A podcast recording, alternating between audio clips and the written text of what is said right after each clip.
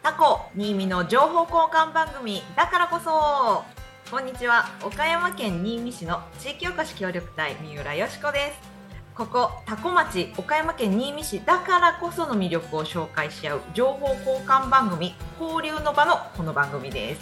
でえ前回に引き続き、えーとゲストの方をお迎えして2回目の今回はそれぞれの町だからこそできること体験を、えー紹介していただきます。では2回目はじゃあタコ町から、えっとボランティア大好きベアザーさん早速自慢のこと体験をお願いします。あはいお願いします、えー私の方はですね、えー、多古町には、えー道の駅の前にも流れてますけど栗山川っていうなんかのどかなすごい綺麗なあー感じの雰囲気のいい川があるんですけど、はい。はい、そちらまあもちろん散歩もいいですしペット連れて散歩されてる方も多いんですけどそこで私も趣味でやっているサップですとかあの、まあ、あとカヌーはあの町外のお方がやられてるんですけどそのカヌーのお体験ですか？ですとか、はい。えあと、まあ、地元ではそのサッパサッパ船っていうんですかね？あのはあはあはあはあ。ちょっとした遊覧船のようなもの乗ったり。遊覧船なんかちっちゃい遊覧船のような、そうですね、はい。屋形船みたいな感じですかね。そうですね。そのもっと可愛い感じのかあれですかね。はい。だったりその,、まあ、その川でちょっと遊ぶということが楽しいのかなってそういう経験を、はい、体験していただけたらと思います。はい。そうですよね。川って言ってもいろんな川があるからそういうのができる川って限られてますもんね。そうですね。はい。まあ、ちょっと水位がね減る時期もまああるんですけど、はい。まあ、あと紫陽花がとても有名なので多古町は。はい。紫陽花祭りっていうのもあるんですけどその川の下から見る紫陽花とかもとても綺麗であそうですね、はい。もうとても。街の花になってるんですけど、その栗山川沿いに紫陽花が時期になるとわーっと並んで本当に壮観ではい、素敵ですよね、そうですね。最高だと思います、はい。そのちなみにサップとか、ええ。カヌーっていうのは、ええ。常時できるんですか？それともなんかそういうイベントがある時ですか？そうですね、まあ、あの水位の関係でやっぱりとても浅い時期もありますけど、はい、あの紫陽花の頃ちょうど紫陽花祭りの頃なんかはもう遊覧船というかサッパー船がサッパ船が走ったりですね。モーターボートも走ったりしてますので、はい。その時期だったりすれば、はい、今の時期もまあできなくはないですけど、はい、うん。そのサップとかカヌーってこうやったことない人が行ってもいきなりできちゃうもんなんですか？あカヌーの方はインストラクターさんついているので、まあ、はい。サップの方はやっぱりそのどどちらかで体験したりやられている方でしたらまあ、あの道の駅の上流の方から出れますので、はい、はい、ちょっとじゃあ練習してから。そうですね。そっちのちょっと川なのでやっぱ危ないですからね。ライフジャケット着たり。なるほど、ええなるほど、もうちょっとなんかこうプールのようなところで練習してからそうですね。行湖った方がよ,、だったりはいより楽しええめると。そうですね。はい。なるほどなるほど。もうこれはぜひあの気候のいい時期に行ってみないとですね、騒動さん、見たことない。カヌーはカヌーイメージできるんですけどサップはあそんなのああ 後でちょっとググってもらわなきゃいけない。はいそうですね。人気のアクティビティと言いますか。はい、えそう。もうアクティビティということなんですけど新見もアクティビティでは負けてないということでじゃあミュージックジャンボリーの騒動さん新見ならではのだからこその体験お願いします。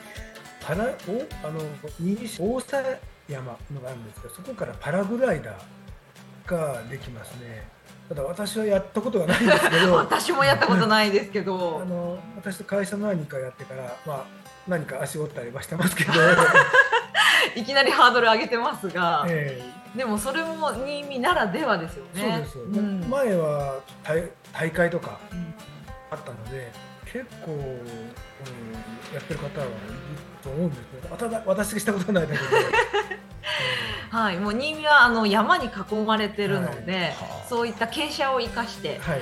もうあの対照的なのが多古町で多古町はもう平地で山が全くないっていうところなのでパラグライダーは絶対できないっていう環境なので、うなんねね。ぜひぜひベアザーさんにもパラグライダーをしにうん。そうですね。はい。あいいですね。山憧れますね。されたことありますか？ちなみにないです。若干高いとこ怖いんで。は じゃあもしかしたらドキドキの体験になるかもしれないんですそうですね。そういう人はね、もうこれ癖になるらしいですよ。あでも楽しそうですよね。それこそ初めて行ったらなんかこうハードルが高そうな感じがするんですけど、はい。行っていきなりできるもんなんですか？ねどうなんでしょうね。やったことはやりたいなと思ったことがあるけど、やったことがないので、なんとも、ただ簡単にできるんであれば、まあ、他にもちょっと体験がありますので、例えば和紙、あえー信号、新見市信号というところに、えー紙すきの館というのがあるんですね。で、和紙を、えー、すけるので、これで夏は風鈴作ったり、うんまあ、なんかいろいろうん、できるのでこれだと小学生でもできますからこれはこれで楽しいんじゃないですかね。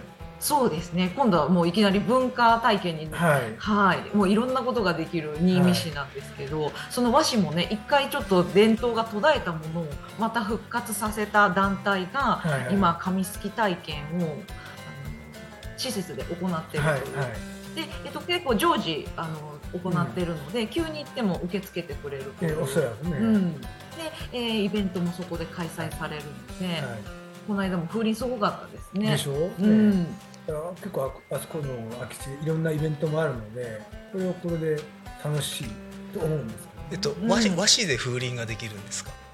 あ、えっとですね、風鈴の、えっと、ええ下の、ああの短冊うんのところが。なるほど。ひらひらする。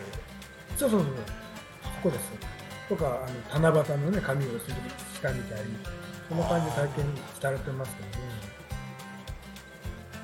はいそれを、あの、皆さんで作ってもらったものとか、あらかじめこう、あの、団体の方が作られたものを。バーっとそこの施設に飾って、うんは夏はとても壮観なそうですねイベントになってます。テレビでもね、取り上げられたりして。ああそうですか。えー、見てみたいですね。それは。えあぜひぜひ、結構ね、あの市外からも、あの。見に来られたりとか。結構ねあの、うん年関東して来られますからね。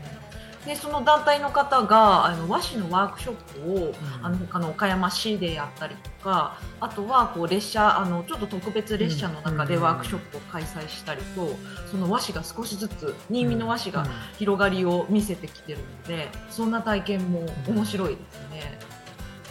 ー、はがきなんかも作れたりするんですか？あおっしゃる通りでああいいですうんね。あ見たことありますからね。そうですね。なんかそんなもういろんなあの製品に今作ってらして、でまあ、そういった和紙をもっといろんな方に見てもらいたいということでそれこそはがきだったりあとポチ袋だったり、うん。あとうちわだったり、うん。ありましたありました。うん。うちわもしてました。